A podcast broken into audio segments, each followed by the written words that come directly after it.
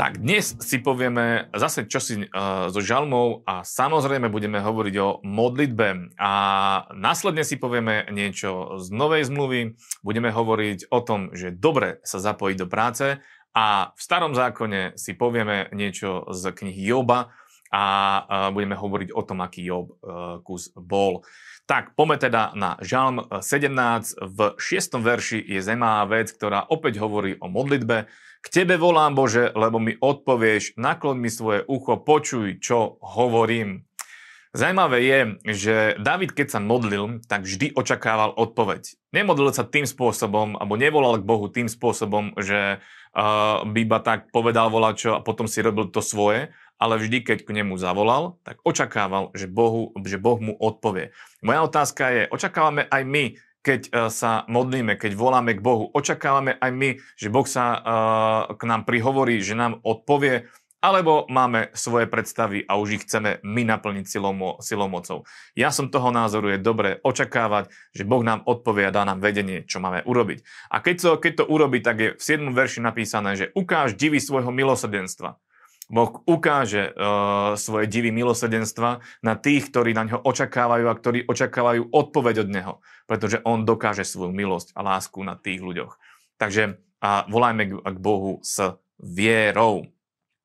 A teraz si povieme niečo z Novej zmluvy a povieme si to z Matúšovho Evangeliu 20. kapitola, kde je príbeh, podobenstvo o najatí do vinice. Budem čítať od prvého verša. Lebo nebeské kráľovstvo sa podobá hospodárovi, ktorý vyšiel na úsvite najaci robotníkov do vinice.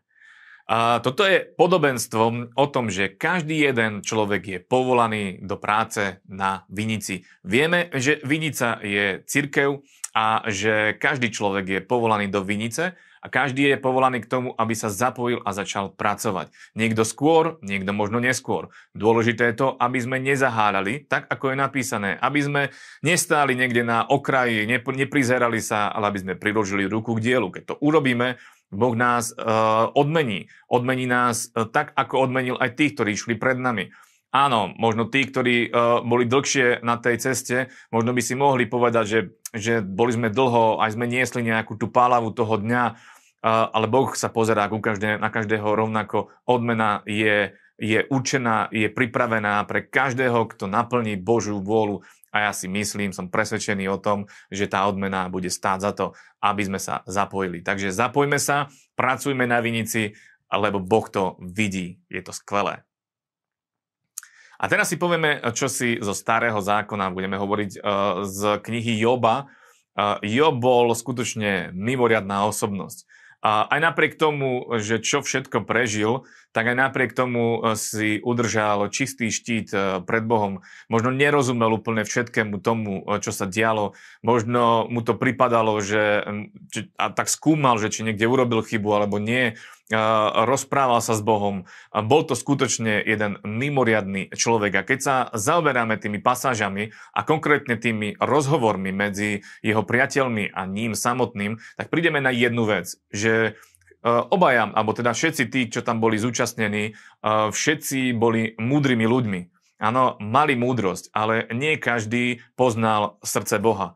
A to bolo zjavné. Keď niekto hovoril či to bol Kofar, ktorého, ktorého máme v týchto našich, našich kapitolách, tak e, on bol ten, ktorý, ktorý istým spôsobom nejakú tú múdrosť mal. A keď to čítate, tak si poviete, že asi mal aj nejakú tú pravdu, ale potom zistíte, že nepoznal Božie srdce. Zatiaľ čo Job poznal Božie srdce a nechápal možno veci, ktoré sa diali, ale uh, zaujímavé bolo, že nikdy sa neprehrešil ani slovom, ani skutkom voči Bohu a dokonca na konci to Boh aj ocenil. Takže uh, buďme ľudia, ktorí uh, budeme podobní Jobovi, poznajme Božie srdce, majme s ním vzťah, máme s ním spoločenstvo, komunikujme s ním a toto nás bude, uh, bude posúvať ďalej a neurobíme chybu tým pádom. Takže horsa na Joba.